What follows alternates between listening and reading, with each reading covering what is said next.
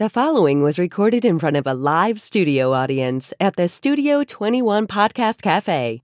This is the United Podcast Network. It's the Cigar Authority After Show, and it's brought to you by Roma Craft Tobacco. Since 2010, Mike Rosales and Skip Martin have focused on the simple and time honored task of combining quality tobacco, experienced craftsmen, and the right amount of time to bring you cigars worthy of the legacy of the centuries of premium cigar craftsmen that came before them. Whether you are revisiting the anti prohibition era mindset of intemperance or getting in touch with your more primal side with a Cro Magnon and Neanderthal, you are sure to find a blend in the Roma Craft house of brands that fits the exact balance of flavor, strength, and body you are looking for in that moment. When you're finally able to take a short break from the world to relax and enjoy a cigar, the last thing you need is a complicated sales pitch.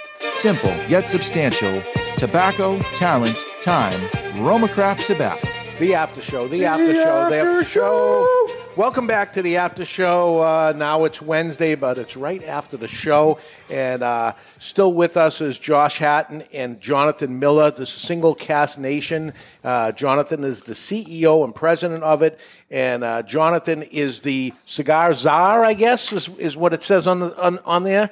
He was trying to come up, come, come up with with a title for us. Yeah. For me. Yeah, cigar czar just and I'm like, It's good. I'm Yeah. still waiting for my shirt that says, you know, the official cigar czar of Single Cask Nation. But you know, So, So we're, we're drinking again. What are we? Before we get into this, what are we drinking? That- Yeah, yeah. So this is this is a collaboration that we did with uh, the Water of Life film, uh, which is a fantastic film. If you if you don't know it, it kind of focuses around uh, Jim McEwan and the Bruichladdich distillery, but but it's really a larger story. But so we're, we're friends with the director, and and we wanted to support them, and so we picked this. It's a 17 year old from an Orkney distillery. There's two distilleries on the Orkney Island, Highland Park and Scapa. This is not Scapa. But, uh, so see how he does it? but it's uh, it's a 17 year old single cask, and it was uh, all 17 years in a Oloroso sherry butt.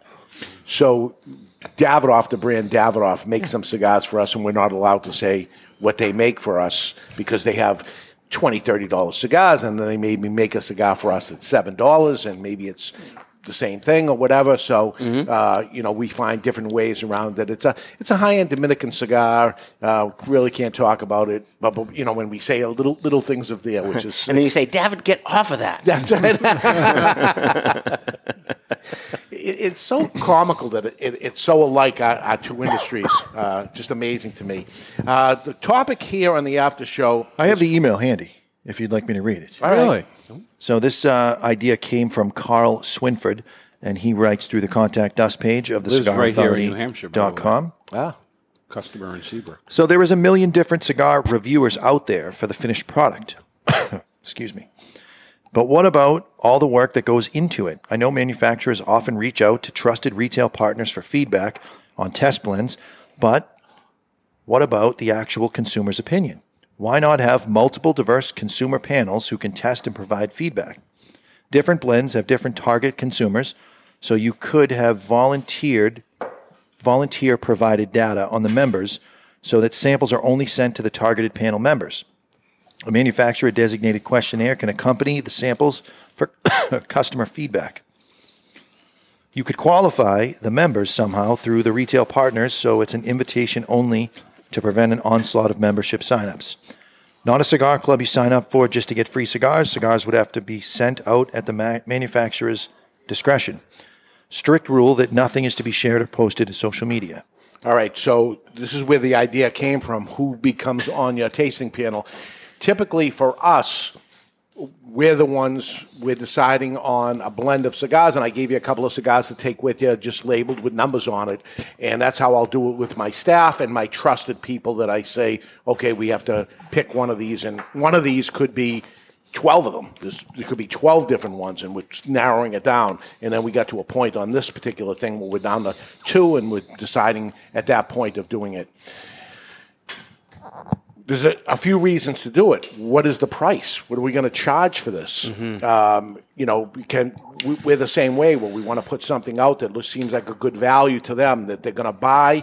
It's going to sell out in one second. We're going to end up doing it, but I want them to come back again, which is much like what you do. So, is Jonathan somebody that is in is in your tasting panel to help you decide? Is there other people? Is it you by yourself? Who makes these decisions? When it comes to our whiskeys, it's it's primarily me and my business partner Jason. He he and I started the company in 2011, and we have we have similar palettes, but there are places where he likes to go that I don't, and and vice versa. So we we often balance each other out. And we right. always say, you know, you have full veto power. If you say there's no way we should bottle this, right? Because your reputation is only as good as the last thing you So release, who has the veto power? Each Both one- of us. Each one of Both you. of us, Okay. yeah. So you have to both sign off for a project to take Correct. to take. All hold. right. Yep, good. Yep, one hundred percent. And then we also have um, in Glasgow Jess Lomas. She's our, our global sales manager. She's got a phenomenal palate, and so she helps us out with our, um, you know, UK EU bottlings as well. Okay. Uh, no consumer is a, is a deciding factor on it. That's no, that's well, typically that's correct. Yeah. However, with the Pappy Nonsense bottling, we did bring bring people in to help us select that, and we did a bottling through the Westland Distillery out of Seattle, and we had about 30 nation members come and join and, and help select Yeah. that for us. More of an, an event to It's kind of of an hype the brand yeah, because than it you know, is- because like I said before, you know, here we are. We're looking at the fourth quarter where we're, where we're going to bottle another twenty-eight-ish casks. So in the grand scheme of things, a cask here, a cask there, it's really an event. Um, but you know, mostly people are coming to us because they say, "I like what Jason and Joshua select." Yeah. Yeah. So I wait on about a thousand customers a week myself, and then my staff does the same thing each. So when I smoke a sample of something that we're considering bringing in, I'm smoking it and I'm trying to narrow those thousand people down and say, okay, which hundred or which 50 people would be gravitated toward this particular blend, or would they? Uh, it's about, you know, you're considering your price points, you're considering your flavor profile, your strength profile, whereas a consumer is going to be evaluating it first based on their own palate. Yeah. And then maybe they have one or two friends that they could think of, but I I represent a greater cross section of the cigar smoking community because I interact with so many different people. Gotcha. And that's why I don't think that consumers are necessarily the best place to go as far as okay, you're going to help us pick out of these 12 because that's the other thing. I smoke 6 to 8 cigars a day. Yeah. For me to smoke 3 at the same time is it's commonplace. Yeah. To see what, you know, which blend is which going back and forth.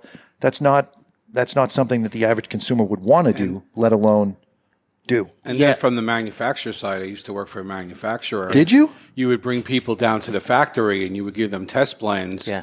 But they were all caught up in the pomp and circumstance. Of course, so you the weren't getting a true romanticism right. You weren't yeah. getting the true feedback. Yeah. Yeah, I- our approach is this is going to sound kind of weird, but we don't think of the consumer when we're selecting whiskey to go into a bottle. Because if we're thinking of them, then we're not being true to ourselves. We bottle the stuff that we fall in love with. And then if the consumer finds, if that drinker finds that they like the whiskeys we bottled, then oh. fantastic. Then we have that customer, that, that loyal customer. But if we say, we want to bottle this because, you know, we hear people like Macallan and you know, let, let's give that a go, we may fail, right? We have to stay true to what, what we love. ultimately you, love. you're having the conversation with yourself about if you never take any chances if you never go outside of the box if you never try something new you really don't have a chance for somebody to be a truly loyal consumer and really love your brand because that's what people fall in love with more than uh, the whiskey's great but the story behind it the packaging everything everything leads to that final uh, culmination of the sale and then more important than the sale is the rebuy. So if you take chances, yeah, you may have some people that uh, that wasn't that one wasn't for me, but they appreciate the fact that you're the company that is going to be taking these chances. on the cigar end, the- a cigar manufacturer, they tend to smoke lots of cigars. They like heavier cigars. They're a cigar manufacturer. They've been doing it for years and years, and they start off blending for themselves. That's what they do. And there's some newer ones in the past 10 years. They're still doing it. They still make cigars just for themselves. If people like it, that's all there is to it. Then, all of a sudden, they make a Connecticut shade milder cigar. and it becomes their number one top seller because the majority of people like milder cigars. I don't know how that is with whiskeys and things. When you talk about the biggest selling uh, drinks, it's probably on the milder side. It certainly is when it comes to cigars. It's not romance. People aren't talking about it. They're not. There's no aftermarket on it or anything. But all of a sudden, they put that cigar out, and it's 80% of their entire portfolio, their sales, is this milder cigar, and then it changes. So you're 10 years in. I wonder if it's going to be that, although you're making single cask, you're making single barrel things, it, it's not like you need to produce X amount. So you've taken yourself out of that, that Yeah, you're, you're essentially suckling on the teat of the industry, not trying to carve out a section of it. It, it we really are working within, you know, single malt Scotch. Like if we're, if we're just looking at whiskey in general, single malt Scotch whiskey is you know people every, people love it, right? But it is such a tiny segment of the whiskey industry in general. If you think about Scotch whiskey. 88 to 90% of it is blends. It's your Johnnie Walkers, it's your Dewar's, it's your Chivas. And so single malt is a niche within that. And we're a niche within that niche. right. Do you Right, notice and- the demographics are different in the single market? It's a uh, I don't want to use the term younger for drinking, but it's a it's a thirty something versus the sixty something. Our demographics tend to be upper 30s, up, up between upper 30s to upper 50s, some, somewhere in there. Because you make all your money in your 40s. That's the, Well, yeah, the that's it. reality Also, of it. I mean, what, what, what's the entry price point, right? Most of this stuff, right? Don't forget, most of the blends, right? You can buy a decent blend for Yeah. thirty, forty 30, 40 bucks, right? Single cask usually is going to command a higher price, even if the age is younger, right? It's a much, much different product. yeah, you're starting in the consumer. high 60s, low 70s If- on a if- single. right? If that could be higher at that that. Sure. Yeah. point, yeah. Yeah. Our, our, our typical target is at 10 years and up to about $10 per year. So, ah. right. And, okay. and, and we're not alone. We, we chose that because other independent bottlers seem to have that price. And then if you just sort of step back and you look at as a business, the amount of money you need to make to grow equals a certain margin. Sure. It ends up being around $10 per year. How many are there like you? Uh, Six. No, there, there's, there really is a lot. You know, Really? Okay. I mean, the Because you're fact, worldwide. the fact of the matter is, there wouldn't be a Scotch whiskey industry if there weren't independent bottlers. There was a John Walker. John Walker was a, a grocer, and in his grocery store, he would sell John Walker's Macallan, John Walker's Aberlour, John Walker's Aberfeldy, ah. etc. And then you get to a point where he said, "Well, If I These pour all these together and make the best blend, That that that's it because he would have consumers consumers that would say, "I liked what you did before. I didn't like this new one." Mm. So now he's purchased from so many different distilleries. He could say, "Well, I can keep that contract growing and start." Creating a blend that is something that people can just come into my store and grab at any time. Yeah. And you're looking at it a couple hundred years ago. That's how Scotch whiskey industry started. And from that, you know, I, I would say I can start counting on my hands very simply and, and come to 15 independent bottlers that are classic independent bottlers. And then there's plenty of others throughout the world that are doing the Japanese have blown up in the single malt whiskey space. Do you have any thoughts uh, or plans to uh, seek out some Japanese casks? We do, yeah. Actually, we selected a cask from a distillery. Uh, we had to let it go just because of the price. Japanese whiskey is insane. But we did just bottle two casks of whiskey from the Oishi distillery a seven year old muscatel and a six year old sherry cask. Sounds young, but whiskey doesn't need to be, right? We talked about Yeah. it earlier, uh, you know, in, in the show, not the after show, but the show where you, you had said, you know, can a cask of whiskey get to 30 years old? And you say, Jesus, it passed its prime. Yes. There are some whiskeys at six, seven years old that are wonderful. Like any good whiskey is like, it's, it's a snapshot, right? You have kids, you take a picture of them. Some are terrible, but some are great. You want to get that You good mean the kids. snapshot. The kids. Yeah. yeah, one kid is always terrible. Yeah. But that but that's our point, right? We want to catch the cask where we think it's best. It doesn't mean that's the best it'll ever be. We But you're looking for a specific flavor profile, are, and you're looking for that yeah. particular snapshot. Yeah, one hundred percent. Yep. Do you have any of your products that's ongoing? It continues. It's not going to stop. This is your bread and butter. You're going to keep keep this one going. Not yet, though. There's a project we've been working on for almost five years now. uh, that thanks to COVID and glass shortages and tariffs and all these other things, that the project is just sort of extended. But in 2022, we'll be releasing a line of different Scotch whiskies that will have continuity, that will always be available. Nice, nice. And there you go. And then you have your limited releases that come out when they Yep. come out, and you, and you gotta because it's it's like you're you're building every single time. When we put a, a limited release out, it's it's all the work that goes into the limited release, and then it's over, and that's it, and you got to start all over again. Exactly. Yeah. You know, if you want to send a sample to liquorauthority.com, I'd be happy to review that for you. Yes. I, I feel like there's a hint in there somewhere. Yeah, but somewhere. I, uh, I'm not very subtle. We call that the dry bed. A- and do you you get reviewed? Uh, we do get reviewed. Yeah? You know, we we haven't sent any of our whiskeys out to you know the the awards and things like that yet, but we, we do get reviewed, and and thankfully we get reviewed pretty well. People Okay. look look on us with they like what we do. Okay. Right. Yeah, uh, the Poppy Nonsense review went up on Sunday on the Liquor Authority. Hmm. So Here we go. if you haven't gone and looked at it or reviewed that with the single cask I nation, have to do that now because I haven't done that yet. Okay. All 'Cause right. It's Wednesday now. Yes. okay. It's time for the Strength and Character segment. Brought to you by Camacho Cigars. Camacho Cigars, the icon of uncompromised values.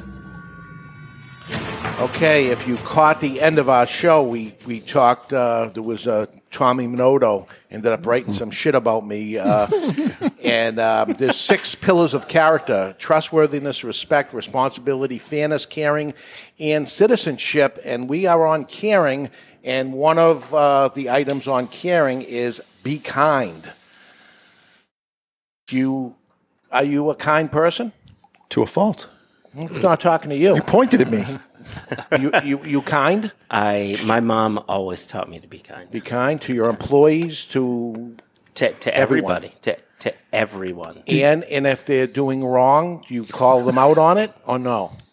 Con- constructive criticism. Constructively. Are you a fan of the uh, the shit sandwich? Something nice? Yes. Something oh yeah, yeah. You and gotta then say, ni- you were so awesome. What the f? But that was awesome. Yeah. See, you're teaching Dave something here. All right. All right. And and, uh, and Jonathan, how about you? kind person, consider yourself kind. I would consider myself kind. It's interesting Wow. in in the in the, well, I'm not going to say no on on on a you know on a on a podcast. You know you know being, being well, I'm already been outed as not not a kind person because I call people out on. who, who knew Dave would be the first person to come out? Yeah. But but w- I mean, Joshua and I uh, belong to like a couple of uh, of clubs and a, a bunch of like whiskey global clubs, and and partial of the rule is regardless of how knowledgeable you are about the whiskey, it's relevant. Right? It's no d bag rule. And that's it. it. Basically, it's all about the camaraderie around it. Look, I mean, over here, I mean, you guys probably never had a 17 year old single cask like this before. It's absolutely relevant right? Whether or not you appreciate it is also almost irrelevant. Are I, you a I haven't even had a taste, so put it just a drop, just a drop in there. So so that means I'm not giving the bottle to him. No, no, no. Yeah, no, you okay. can do whatever you want. Yeah, I mean- just a dr- drop. That's Is that plenty. a drop? That's Is it. that more? No, Is that good? Did I should I stop? Oh, okay. Oh, I'm sorry. I'm sorry. Dave, you're you're more in the Nick Lowe camp, right? You got to be cruel to be kind. Yes. yeah, but did you ever like Elvis? I mean, he's No, saying don't be cruel. There's something about Dave though that people don't understand. I- And and one thing, if you I get a bad rap. I if you watched the show last week, Right. at the end of the show, we didn't hear about how the show was short again after that. he says it, mm. and as horrible as he says it, as bad as his delivery is, as angry as he seems, once it's out, it's done, it's, that- over, and we order lunch. and he goes back to being kind. But this one was more tongue in cheek than him actually being angry. Right. Yeah. I, I, I- I've dealt with angry Dave. Dave and I almost came to blows once, and it made us stronger as people. Yeah. Because that made no sense, Jonathan. How do you explain the mac and cheese? That's a different thing. All right, so That's a different thing. Jonathan thing. came over my house for a holiday. I think it was Thanksgiving. Thanksgiving. and brought a tray of food with him, and it was a mac and cheese with Two, jalapeno. two different mac and cheeses, and they were both spectacular. and uh, we put them there. We put one out. But they were different. No, they were the same. They same one. Same ones. Put one out, and everybody was raving over it. And then Jonathan left after, and as it happens in my household, hours go by, and then we want to eat again, and all the food is there, and then people started searching around. Said, "Where'd that mac and cheese go?" We look every, everywhere. Where did the mac and cheese go? And I'm like. Where the hell could it go? Because the dish is not even there. It's gone. I said, There's no way he took it with him and left with it. And as it turned out, he did. So this is a dry bag for you guys to leave the bottles. not at all. Not at all. I've read between the lines. I've read between the lines. how many years ago was that? It was a long time ago. Five, six years But he ago. didn't do it again. No. So that's why I feel like I have to say it so that this doesn't continue. He texted me, Did you his sake. fucking take that mac and cheese home with you? he hates texting. He never texts me. And I'm like, oh, shit. I didn't You know respond. it's I didn't bad. even respond. I waited until I saw him in Was it person. all caps? Uh, no, he doesn't know how to do that. Oh, he wasn't He doesn't know how to Remember the that. episode of Seinfeld and they took the loaf of bread and they, Yeah. they took the loaf of bread home? What kind of person does that? it was a marble rye and he took it. That would be me. I remember that one. So anyway, that's uh, the, the part of being kite. So we know Joshua is a big fan of whiskey. Do you have a preference to what you smoke? Or drink. Joshua, right? Jonathan. yeah. Jonathan, ne- next to you. All right. So Jonathan likes Scotch whiskey. Do you have a preference? What's your go-to libation?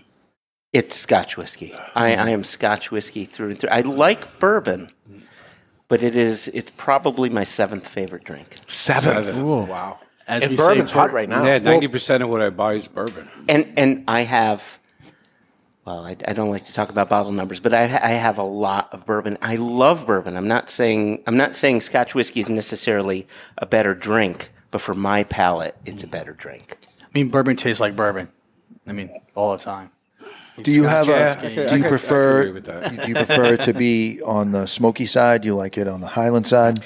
Depends on the mood. Yeah. It really depends on the mood. When it comes to smoky whiskeys, I much prefer them in the summertime, which most people would say that that's a winter drink. No, because behind that peat is bright fruit and citrus and, and more delicate notes. So if you can dig past the beat, uh, dig past the peat, pun fully Yeah, fully so don't put the you can peat get in. there.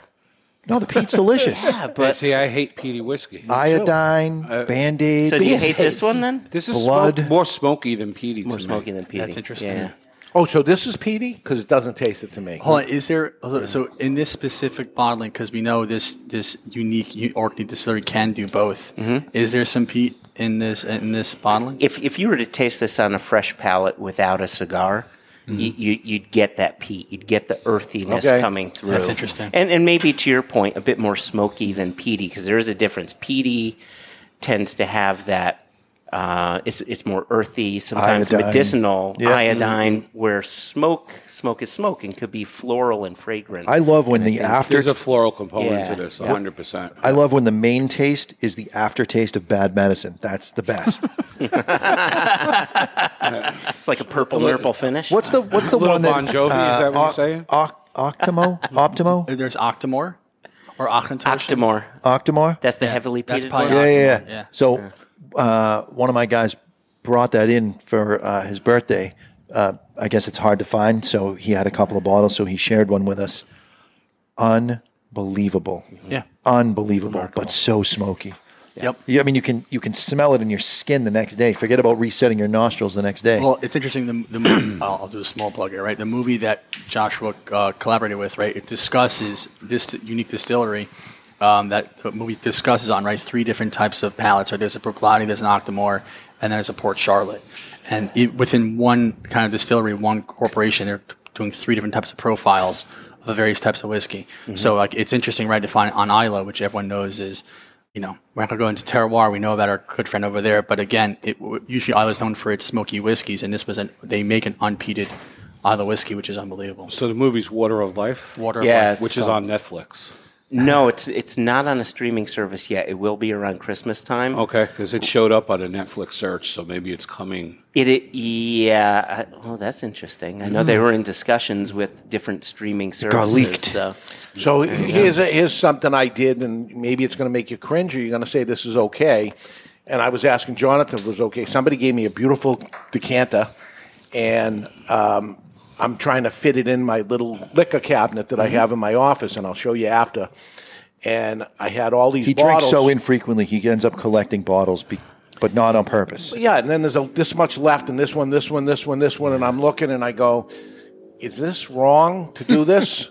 so I poured them all together and I made a mash. Oh, that's wonderful. It's wonderful. That's Call it- great. it's a millennium, right? Millennium bomb. No, no, infinity. Infinity, bottle. I'm sorry, infinity- infinity yeah, bottle. It's an infinity yeah, it's bottle. A, a home blend. I think that's the perfect thing to do when your bottle Really? gets down to a heel, and you're not the type of person to dip in a lot. All of this oxygen is affecting that that whiskey that's on the heel. So why not marry it together with something else? Create a house Ah. blend, and then when you have people over, you're just having a house blend. You're just having fun. What's whiskey for? Mm. and this is all good stuff to that put together. It's Yeah. not all Yeah. crap. So uh, after I did it, I, I don't remember who the guy was. It was um, somebody from a cigar company or something, and they're talking about whiskeys and stuff. And I said, I want you to try something. And I pull it out, and they go, "That's a beautiful bottle." And I try put it on there, and they said, "What is it?" And then I told them what it was before they drank it, and then they told me it was terrible. Because I told them, I probably shouldn't have Don't said tell anybody. Yep. Always keep Just it. keep it our little secret. Yep. So I want you to taste this before you leave. Oh, I'm desperate to Yeah. taste it. So that I- sounds great. I got a question really quick because he's playing the outro music. So the Elijah Craig Barrel Proof uh, B521 came out. I thought it was horrible compared to the other ones. Mm-hmm.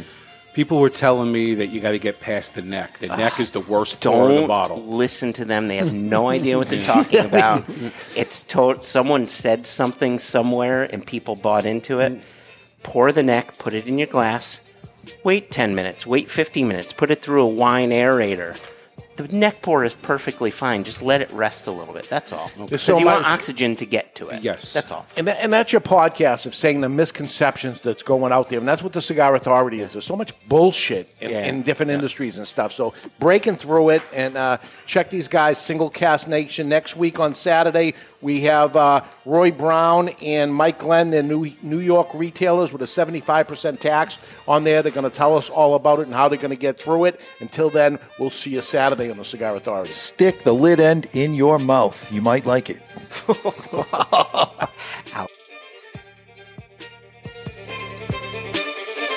The views and opinions expressed by the hosts, guests, or callers of this program do not necessarily reflect the opinions of the Studio 21 Podcast Cafe, the United Podcast Network, its partners, or affiliates.